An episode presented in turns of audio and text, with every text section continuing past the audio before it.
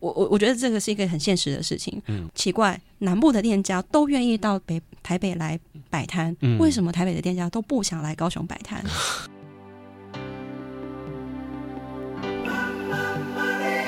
欢迎收听《南方生活》。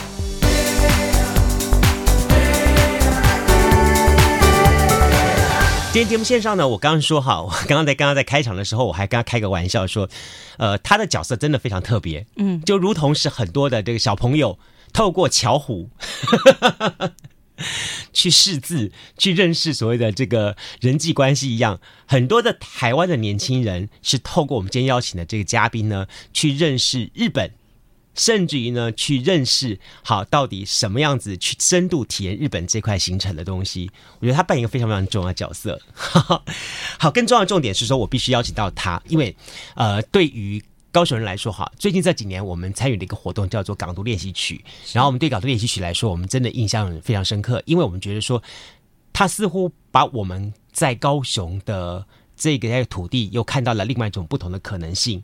好，那么更重要的重点是说，我们晓得说你自己本身是一个文学文文字工作者，不敢说，先不敢说文学家，文学工作者，又是一个布洛克，然后再一方面呢，呃，你也更重要的重点，你也是一个旅人，是。好这样一个角色。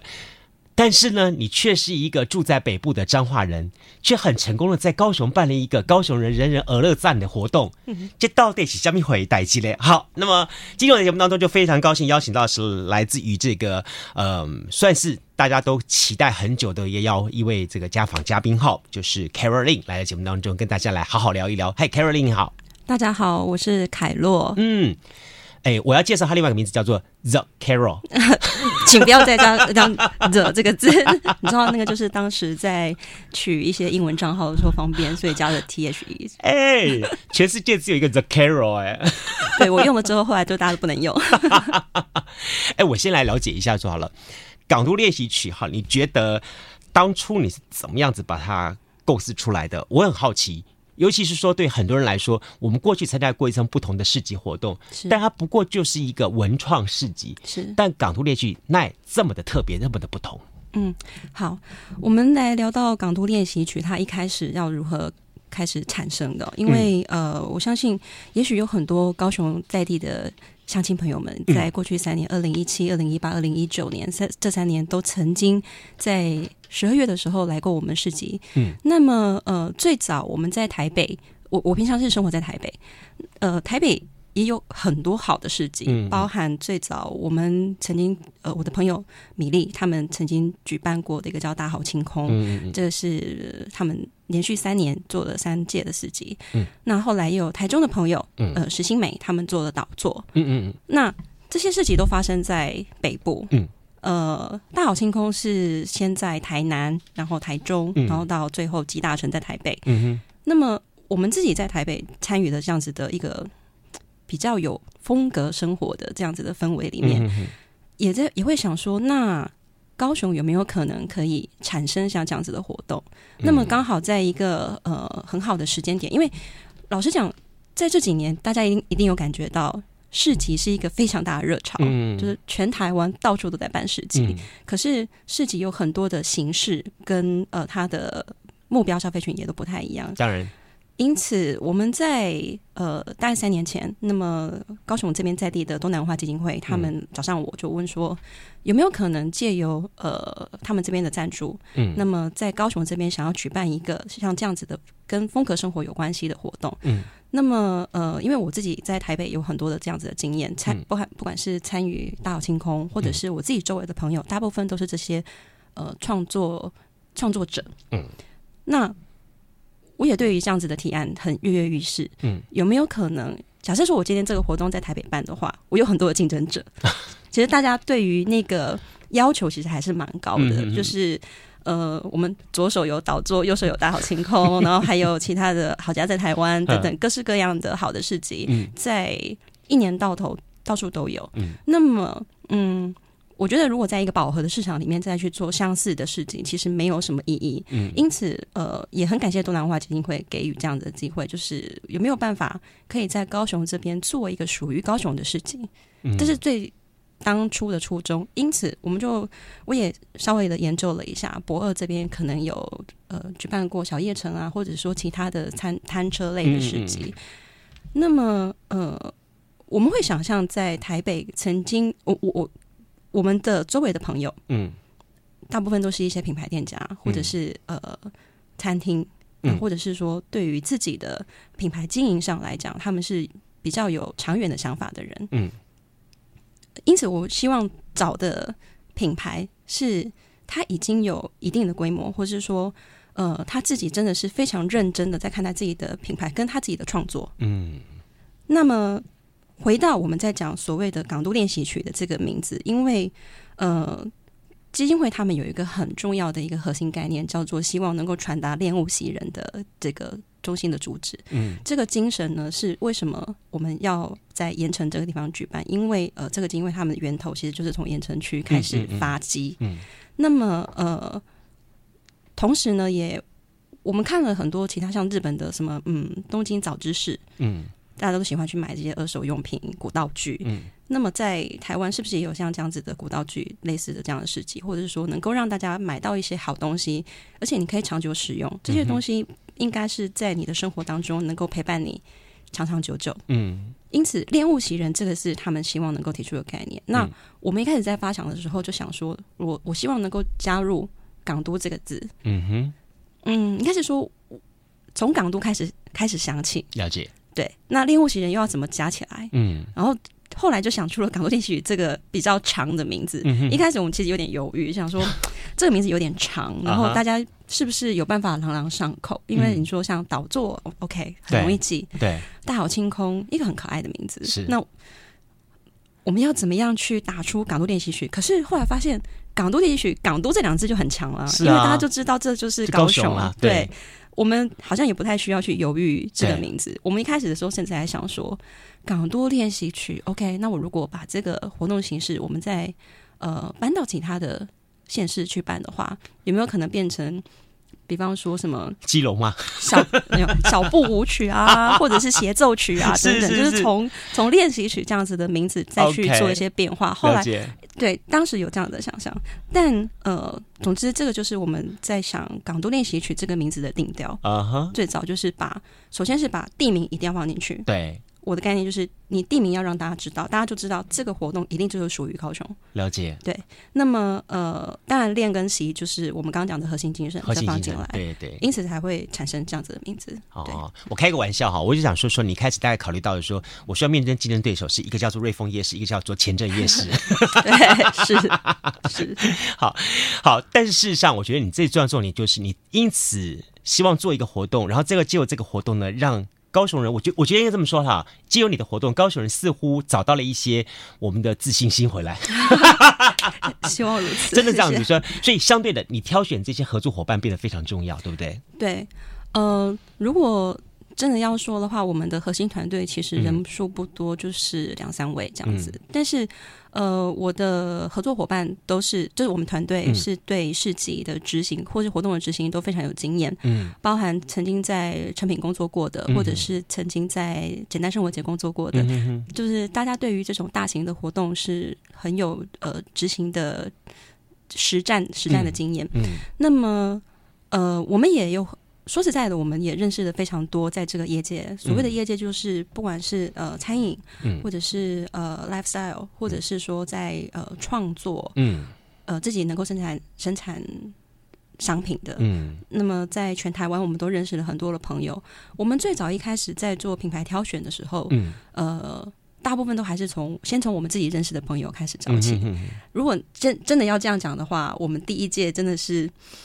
林凯洛与林凯洛他的好朋友们 的事情，这好像是怪兽与他的产地，对对，类似这样。这这是我们自己开玩笑这样说。可是，呃，当然，因为自己的朋友大部分都，我自己的朋友自己都做过市集，因此当我告诉他们我要在高雄做市集的时候，嗯，这些朋友是非常支持的，说哦，OK，好啊，你要你要在那边做，我们也想要去看看，去挑战一个我们不曾去过的地方，嗯，对。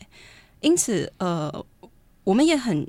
勇敢的邀请了台北的店家，或者是甚至应该是说浊水溪以北 有很多有很多店家朋友告诉我们说，uh huh. 我们真的没有去过浊水溪以南摆摊是出摊是，所以他们也想试试看。呃，说实在的，我们一开始在做这个事情的时候，他们会问我，嗯，高雄有市场吗？我们带的东西去能够卖得掉吗？嗯，我就是说，我跟他们说一个概念，就是对这些品牌店家我说一个概念，呃，如果你到，比方说东京或大阪这些市集，嗯，你看到的这些东西你都想买的话，那就表示那边的呃群众他们对于市集的规模跟呃是要掏出来的金额，嗯，还有对商品的期待是有一定的高度，嗯嗯嗯。因此，我们不能去想象这个市集，你我只要花两三百块钱，只是买餐饮，我吃饱了我就走了。嗯，所以呃，我们应该要去设定，大部分的人是可以被训练跟被教育，消费者。嗯，好的市集里面其实是可以放进呃优质的商品，这些优质商品它本来就有价值。嗯哼，只是说你今天买的通路不一样。对。对，那么好的，你我们找了很多的好的品牌过来之后，你才可以堆叠出这个市集的风格，嗯，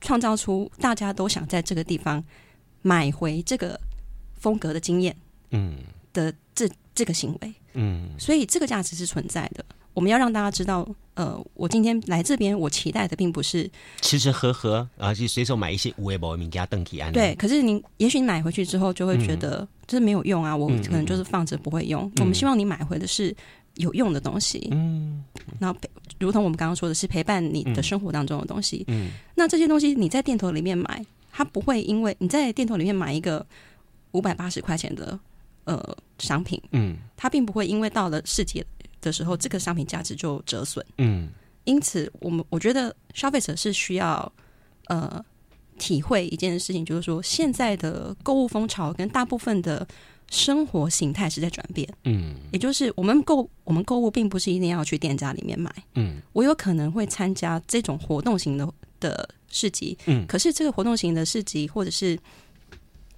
对不起，说错了，应该是市集型的活动。嗯，就是在各式各样的活动里面，你有可能会遇到你过去不曾遇到的好东西、好品牌。嗯，嗯，因为呃，店家职人他们也愿意出走。嗯，他们也发现，如果我今天只是在一个固定的通路里面的话，他有可能接触不到他更广泛的这些群众。了解，所以这个是一个大的生活形态的改变啊。嗯，这也难怪说，我记得我去的那一年，我看到几个。可以说是日本的旧物放在现场，是，我会觉得，哎，为什么会他他会出现在现场？他到底什么理由会出现在现场？啊，当大家看到他的时候，产生那种的互动关系。后来，当我记得我旁边一个欧丽桑跟他的小孩子说说，当年杰西利阿公哈坐下坐下下，嗯、他突然回忆起那个回忆起来了，是，是那感觉，我想说，哦，那我懂了，为什么他出现在现场是有理由的了，是，不然我就一直连连不起来。我说为什么？为什么、嗯、？OK，这是一个了解情况。不过，小李事实上你也找了一些呃具有代表性的地方上的店家，是，嗯，呃，我们在挑选店家的时候，呃。港都店也许比较特别的是，我们全部都是邀请制。嗯，邀请制就是我们挑选店家，嗯，然后呃，看了这些店家，我们觉得适合在市集里面的话，我们就会发出直接发信邀请。嗯、那有有一些是朋友介绍，嗯、就是我们邀请的这些好的品牌，那、嗯、他们也觉得我有我有一些朋友，他们的品牌好像也很适合这个广电也许的市集，嗯，因此他们会呃特别转介绍给我，那我们就会来判断。那么。所谓的邀请制这件事情，其实是应该是说，是有一点嗯，跟其他的事情不太一样，因为决定权在我们手上。嗯，嗯，那为什么要做这件事情？因为我们想要掌控整个事体市集所呈现出来的氛围，是不是跟我们原先所设定的方向是一致的？嗯，因此这些品牌，呃，我们希望它是包含从北部来的好的店家。嗯嗯可是，我们不要遗忘在地有很多的品牌是没有被发现的。嗯、我相信，就算有一些高雄人，或者说南部，不管是台南、高雄、屏东也好，嗯，呃，在这边生活许久，也并没有全部的看透我们有到底有在地有哪些好的职人、好的品牌。那么，呃，另外一点是，其实餐饮的品牌它不太，应该说餐饮的店家，他并不是那么的容易，呃。备料或是执行，嗯、所以我们必须要考虑到像餐饮的店家，是你很厉害，尽可能把板德就搞来了，对，尽可能要找在呃，就是南部在地的人，是是不然的话，他们没有办法。呃，对于餐饮业，他们要准备呃器具等等的，嗯嗯，那不容易的。对，对北部的就比较没有办法执行这件事情，因此他我们在设定的当中有一点点巧妙的一个巧思，就是说，嗯、呃，中部以北的尽可能选择选物类啊，那中部以南的尽可能选择的是、嗯、呃好食类。嗯嗯嗯，对，那呃，我们都我们自己称为选食。嗯，那么呃这样子的话，当然并不是说南部。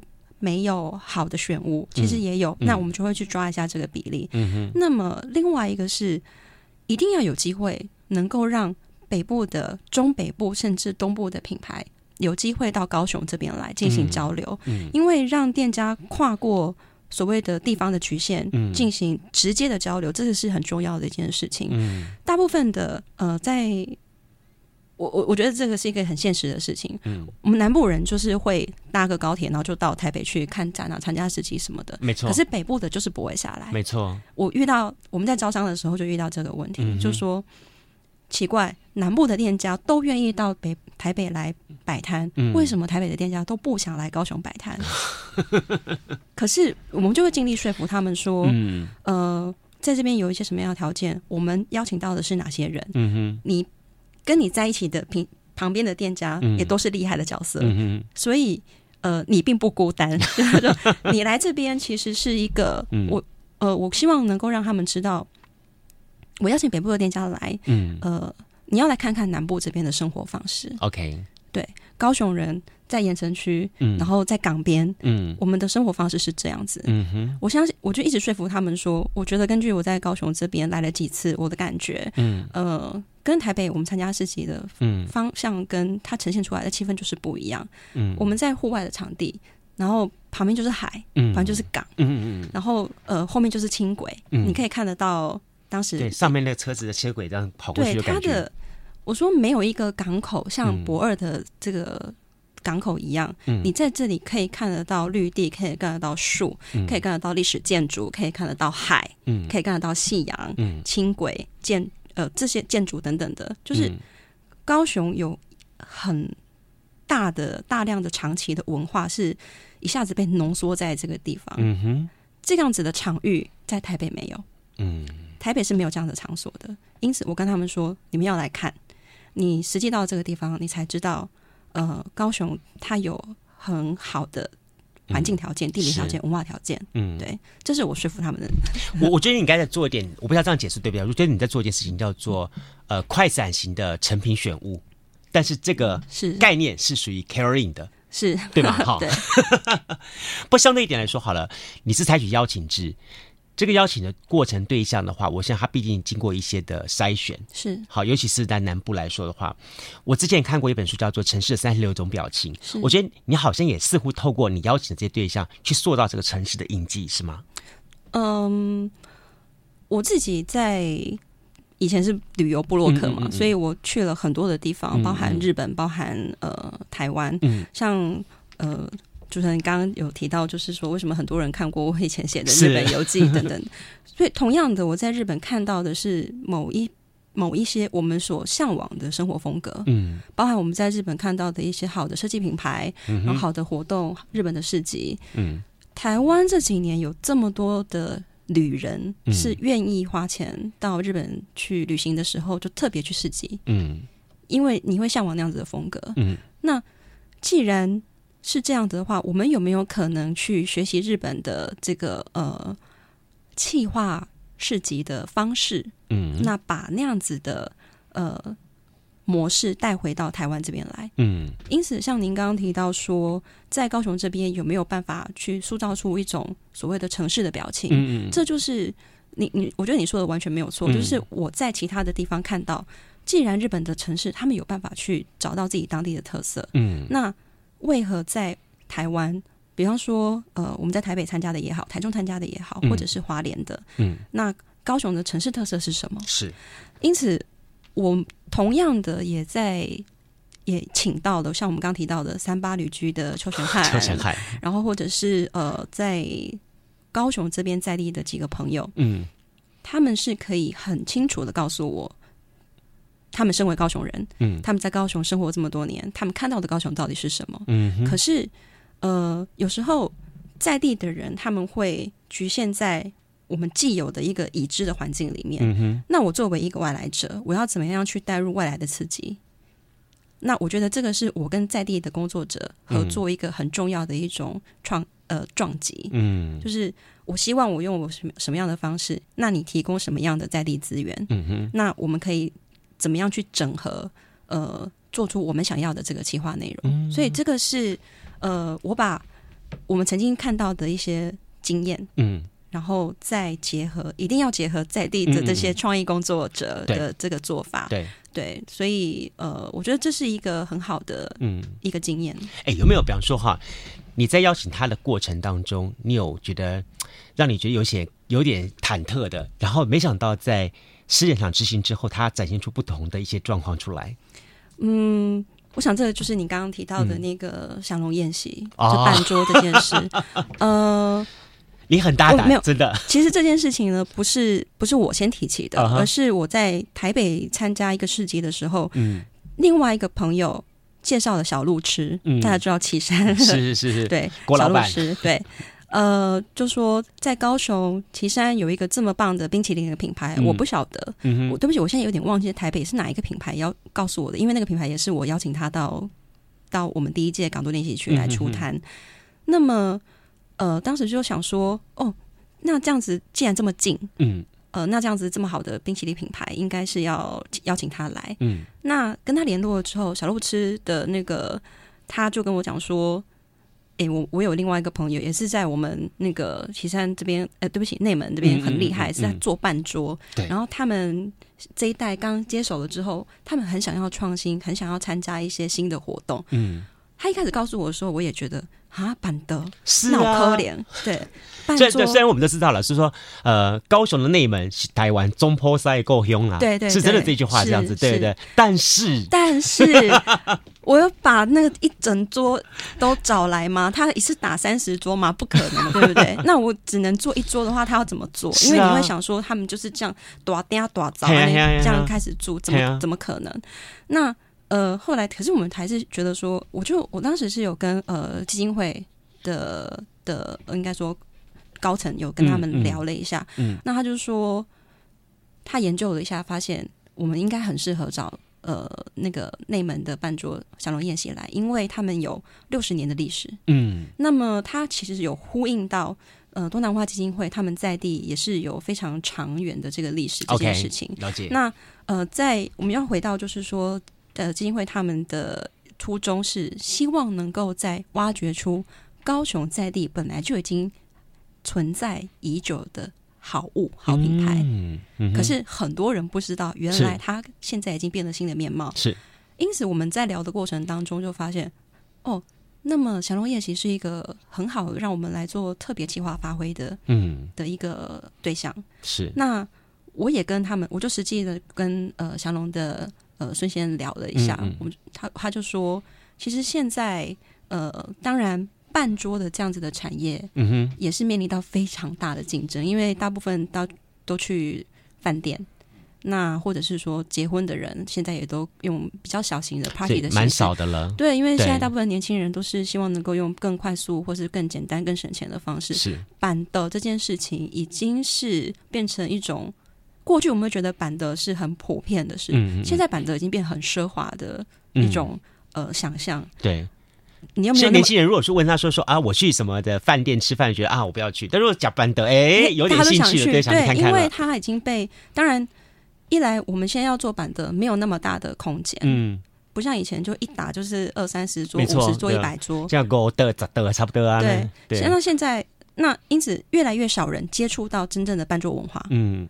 那么，呃，既然高雄本来就有在地的办桌文化，嗯，其实也有其他地方也有，但但是我们就讲高雄自己本来就有存在的这个这个餐饮的文化好了。嗯、那他们就告诉我们说，呃，我们也想尝试看看参加市集，我们把呃所谓的功夫菜、秋老菜，嗯嗯，精致化，嗯，要怎么样去符合这个生活，就是现在生活的演变，嗯，我们不要再做那么大的东西，不要再那么呃。重油，然后或是这么的重咸，嗯，那现在大部分的人都喜欢吃比较精致的，嗯，没错。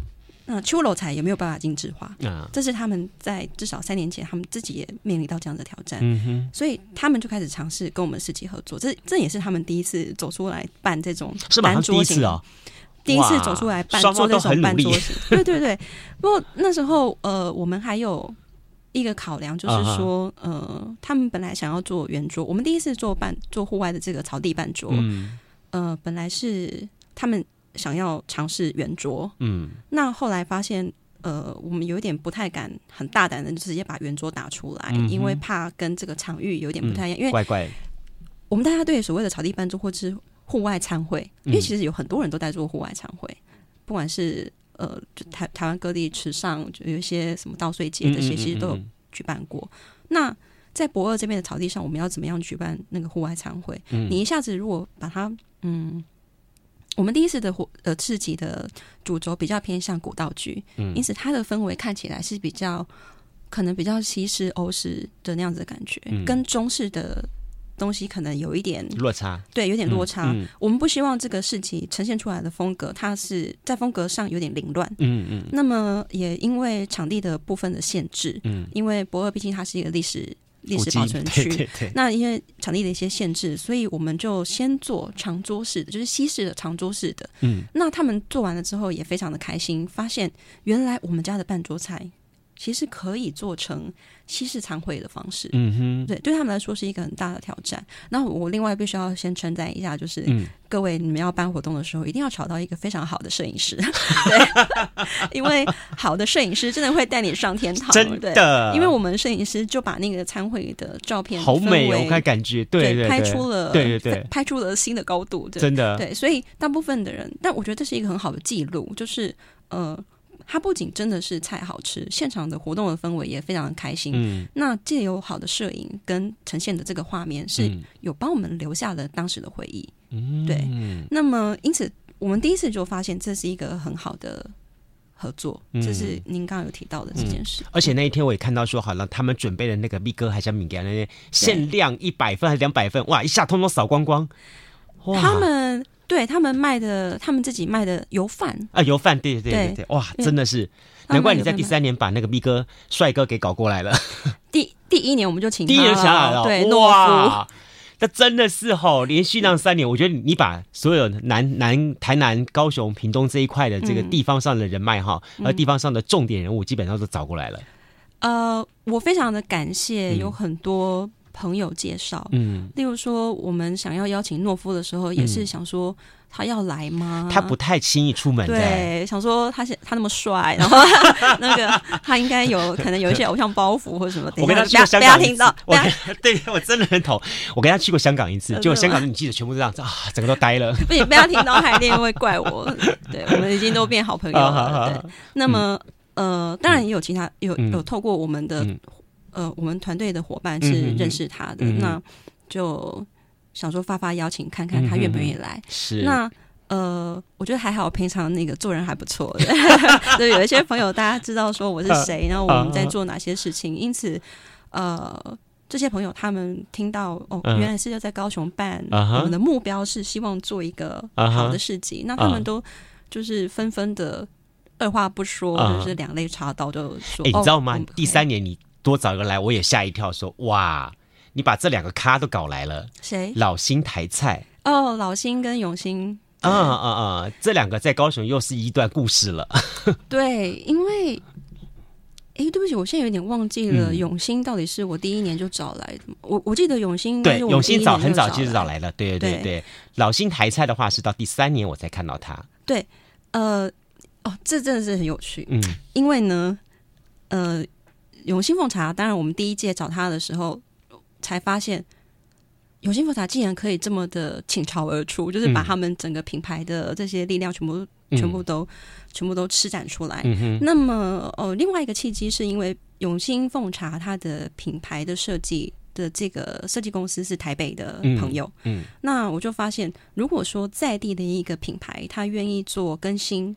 就是他创造一个新的品牌，嗯哼，那他并且他非常的重视所谓的呃品牌设计这件事，那就表示他们是有想要长远发展，嗯、这个是我们在做比方说我们在做企划，其实是看得出它背后的脉络。嗯，嗯，那么我们也勇敢的去问了一下，呃，永兴奉茶他们想不想来参加？当时就认识了薛老板，嗯，那他就一口答应说好，嗯、那我们来参加永兴奉茶。但在那之前，我根本不晓得永兴奉茶有没有去参加其他高雄的市集，我是不晓得的。很勇敢，对，我们也想、嗯、想说，你看我既然都请了好几个不同的品牌来，那永兴奉茶应该愿意来吧？对，但他们就答应了。是那。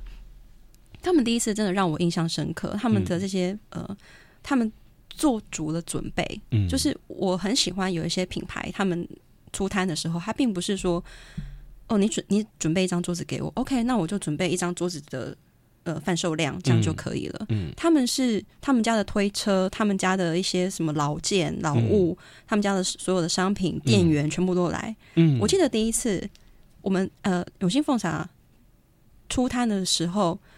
呃，永兴凤茶的老板特别请老新台菜的员工过来，嗯、过来实习，过来见习。嗯、对，某一天下午我是有看到，嗯、呃，他们老新的员工是特别过来现场看，看永兴的他们是怎么做。嗯，我现在并不是在帮他们品牌打打广告，但是只是说，呃，他们很有心，他们在高雄很有名的。对对。那么第一届他们应该觉得说，就是还蛮成功，很好玩。嗯。那么第二届我们在做。呃，邀邀请他的时候，嗯、呃，其实已经有给他比较大的摊位。嗯，我跟他说，我觉得去年你们的那个局限在三乘三的帐篷，好像太委屈你了。那我觉得你应该可以有很大的发挥。你店里面有什么东西，你全部都拿过来吧。嗯、因为我知道那个薛老板很爱收集古件。嗯嗯，那你就拿过来。那么，呃，给你一个边间，他说你有呃三面或两面的比较大的空间。嗯、那他一样的。不只是永兴的东西，嗯，呃，我记得二零一八年我们第二届做的时候，发生一件事情，嗯，他说，因因为呃太多人了，没想到竟然有这么多人来，嗯，那我现场就发现，第一天中午我就发现怎么办？现场的品牌他们所贩售的东西闲时不够，哦，对，因为大家。对不起，这应该是第一届发生的事情，嗯、就是现场的贩售闲时不够，表示大部分的人来是没东西吃，嗯，因为卖完了，没想到卖这么快，嗯，那后来，比方说三点之后的两点之后、三点之后的人，一波米加糖加，他只能吃甜点或是喝咖啡，嗯、那我们活动五点就结束了，嗯、实际上就会变成说，大家不知道要买什么，或者是有很多店完售，嗯，我立刻去跟徐老板说，嗯，怎么办？我觉得建议你明天要不要换一下你们家的的卖的东西？嗯哼，那呃，不要只是卖茶跟甜点，嗯，或者是呃，你有没有可能再追加其他的一些闲食？因为我觉得闲食不够。嗯、他立刻说：“好，我们有油饭，我们有老新的卤肉饭。哦、那我明天就立刻叫他们准备。我们算他们的市集第二天就多卖卤肉饭。”哇哦，很厉害！他当然就是立刻，但因为我觉得他可能够应变，他也愿意配合我们的需求。嗯、对，那他们自己的店家的呃，他的餐厅规模那么大，嗯、他愿意请他们的员工出来做这件事情，我非常非常的感谢他。对，那同时呢，你也可以看得出来，这个他其实是有备而来，嗯、而且他不怕。我们临时推提出的这些要求，嗯，呃，有因为可能有一些店家会觉得说，没关系，我们卖完就算了，我们就没办法，多半是这样子，对，对，多半是这样子。那在那一次，我很感谢他，并且我有感觉到他有认真的想要发展他的品牌，嗯哼。因此在，在呃二零一八年的年初，他就上台北了嘛，嗯，对，他就去台北开店了，嗯。那我就发现，嗯。你们家我不应该只给你一个永兴奉茶的摊位，嗯，你们老新也应该要来，对，老新台菜也应该要来，因为他们两套系统卖的东西是不太一样，是没错，对对，所以这个是呃，除了永兴奉茶之外，后来又多了老新台菜的摊位的原因，嗯，那么我觉得对于一个老的餐厅的品牌，这是一个非常好的刺激跟挑战，因为。呃，老品牌你要如何再让更多的人看见？嗯、其实这个背后有他很多他们自己企业的故事，可能我就我也不太了解了。嗯、大部分北部的人都知道永兴奉茶，嗯、可是北部的人不晓得哦，原来他们家有一个最早出发的是老型台菜。这个是两个在地我觉得很有趣的事情。嗯、在地的人其实呃会记得老型台菜，可是不知道、嗯、哦，原来他们有。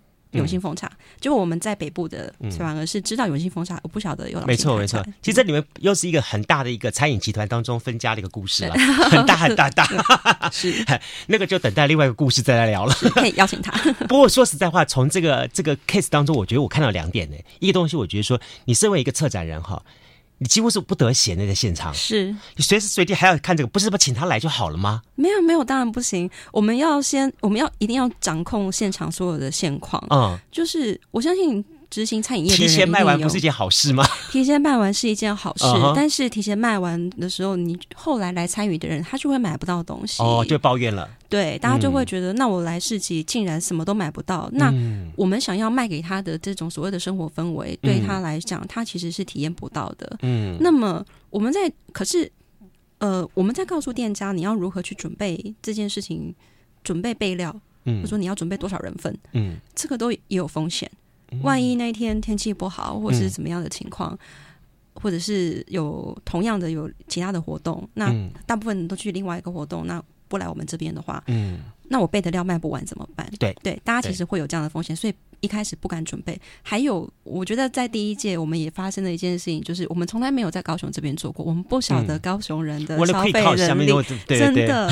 所以我所有的朋友，高雄的朋友。嗯都告诉我，你就是要卖吃的，没有吃的，大家怎么会来呢？是啊，我说我知道，但是呃，因为呃场地的一些限制，原本要求就是餐饮的比例不能太高啊。那当然，我们后来也是抓了一下，就是说让选物跟选食都还是各占一半。了解。因为呃，一个活动的市集，我们刚才讲说，呃，我们希望能够让大家学习、体会到练物习食的这件事情。嗯那这个应该是不只是产生在饮食上面，嗯，那我们我本来就是想要卖你物件，这个物件带回去，嗯，产生一个呃生活风格的延续，嗯，这本来就是应该是要相辅相成，没错，对，这点我很认同，真的。嗯，不相对一点是，当你这么成功在地方上巨星的这些东西之后，你怎么让他们都知道？我觉得这点是很重要的一点。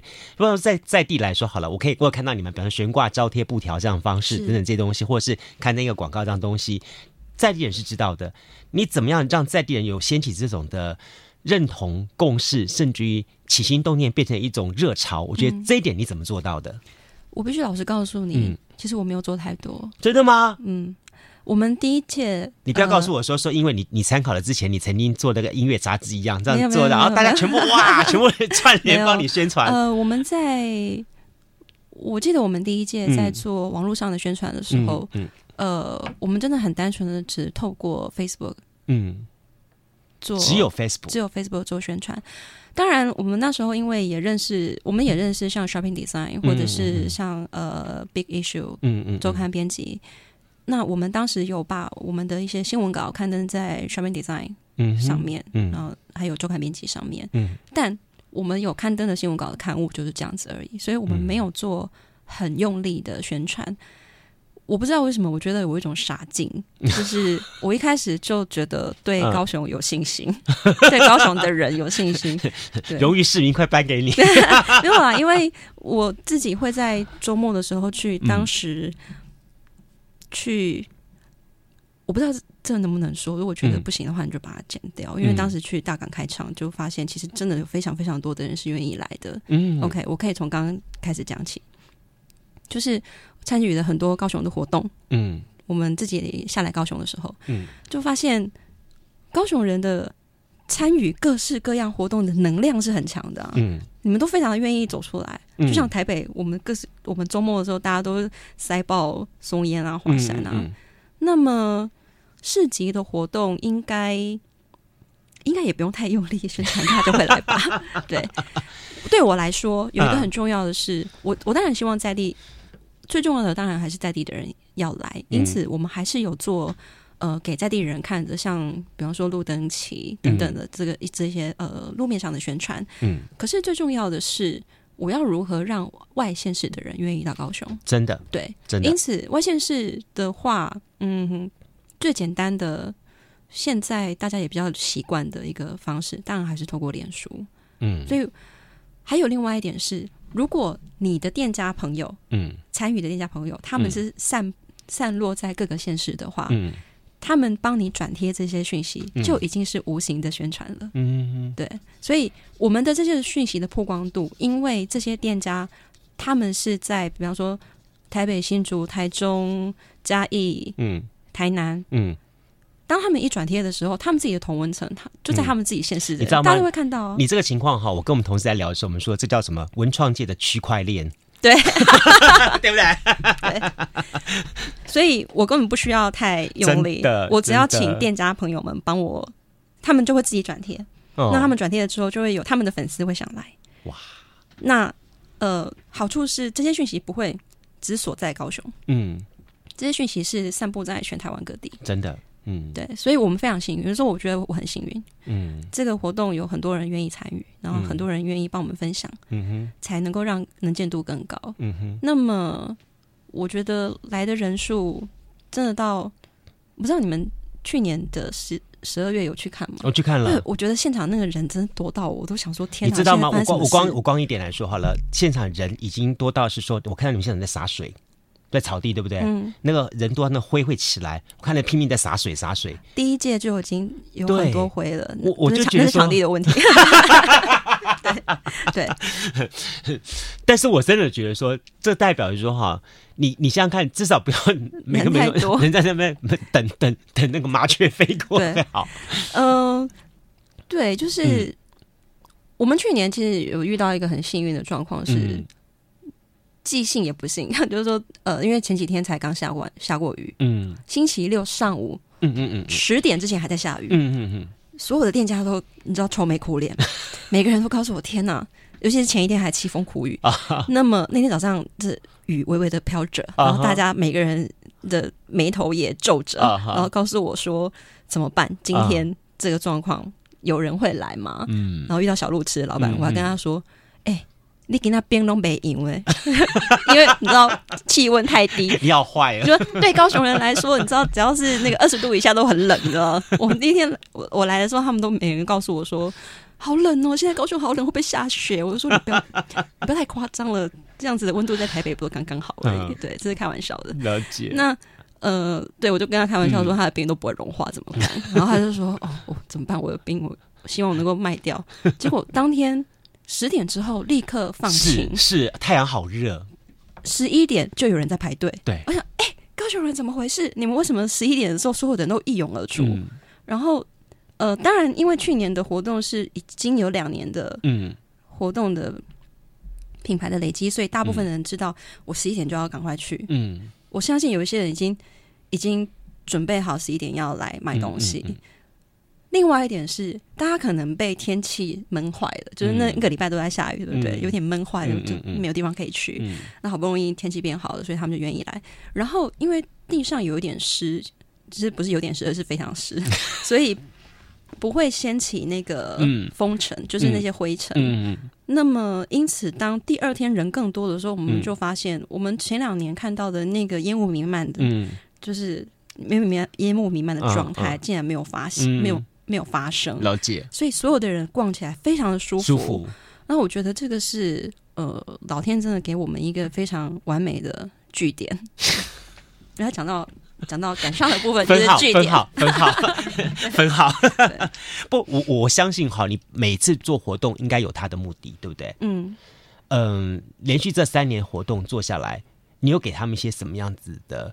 就我想说，我们知道说，你刚刚讲，你讲它核心价值就是希望大家唤起这些老物、恋物、习物的这样概念东西。但我相信，在你内心深处，应该还想再做些什么样的尝试，是吗？嗯，我们最早应该是说，我一开始在设定这个市集，嗯，既然它是在高雄举办，嗯、为什么我想要把北部的品牌带来？嗯，就是希望能够促进。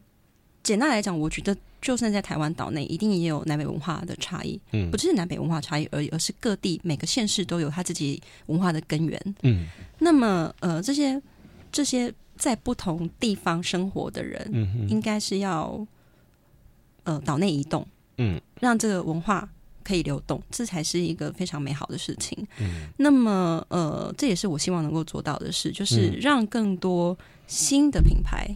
能够看到传统的旧的品牌，他们现在正在有什么样的转变，嗯，然后或者是让更多的呃不曾看到，嗯，不曾看到，不不曾去接触到其他的、嗯、哼其他的品牌或者其他的世界的人，嗯、他有机会去看到哦，原来有些人是在做不一样的努力。嗯，所以这种互相刺激跟互相交流，并且在这个场域发生是很重要。因此，你可以把它看成是一个。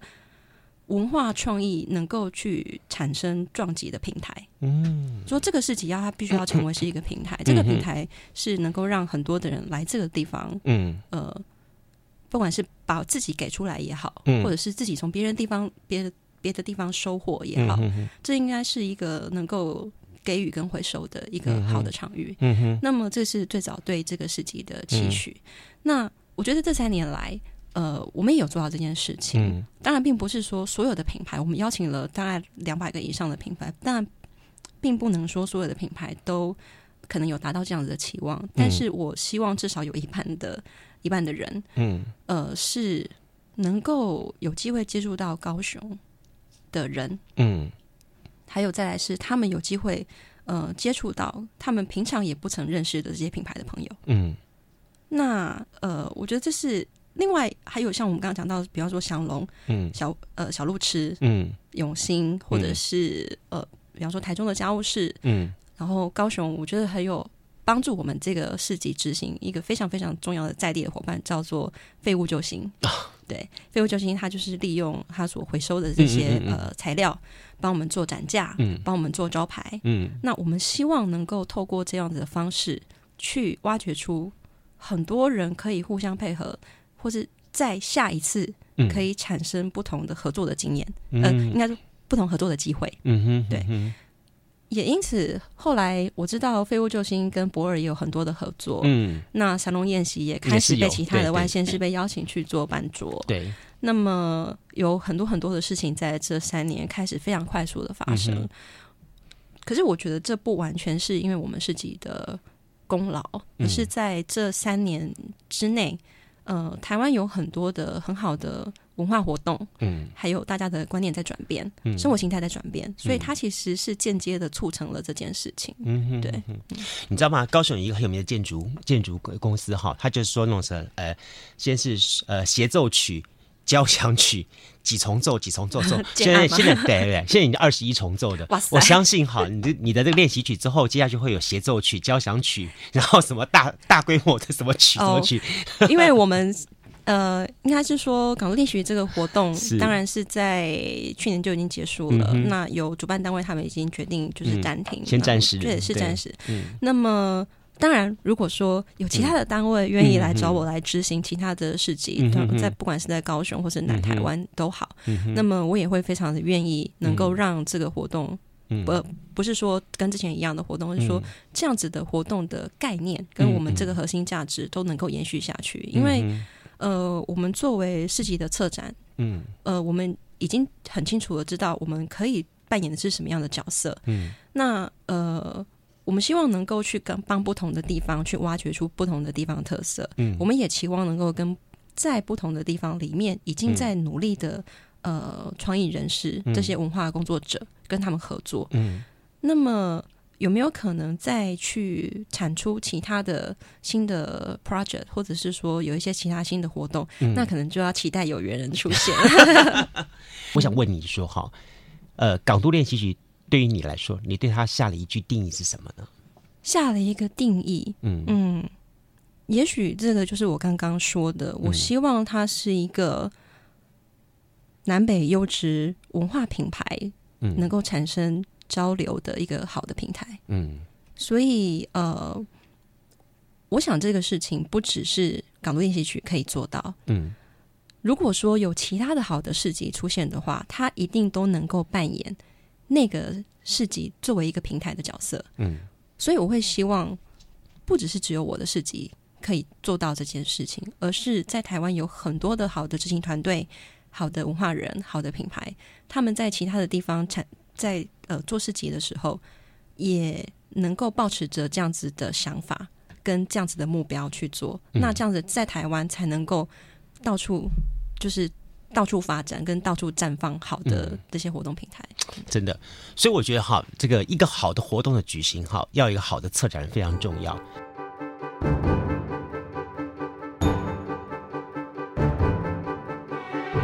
嗨，听完这期节目之后，你是不是开始向往到 Carol 口中的岛内移动呢？在南台湾，其实有非常多值得你专程拜访的店家。那么，只要你跟着我，还来一趟南方之旅活动的话，地图呢，当然我要先说，就是你正在收听的南方生活节目。那么，你就可以跟着我一块走进这个岛屿南方的呼吸里，然后看见这块土地养育出这群人。那么，这些人在你眼前发光的模样。当然，如果你曾经逛过啦、听过啦港都练习曲的话，我也非常欢迎你能够分享给你同行的亲朋好友，跟他一块来共同参与 Caroline 眼中的台湾跟高雄。那么今天我们在节目当中所提到的祥龙宴席，也可以在南方生活收听得到，包含了朝辉跟芝宇的精彩访谈内容哦。当然，还有其他这些曾经参与过的市集店家，也会一一的在我们节目当中收听到他们的每个精彩故事。我非常的感谢，也期待大家能够在 FB 或是 IG 上面用 at 或是 Hashtag 南方生活，这个声哈是声音的声，请注意哦。那么跟我们一块来分享您相机里的港都练习曲。我再次感谢您节目收听，你收听到的节目是南方生活，我是杜伟，我们期待下次再见喽，拜拜。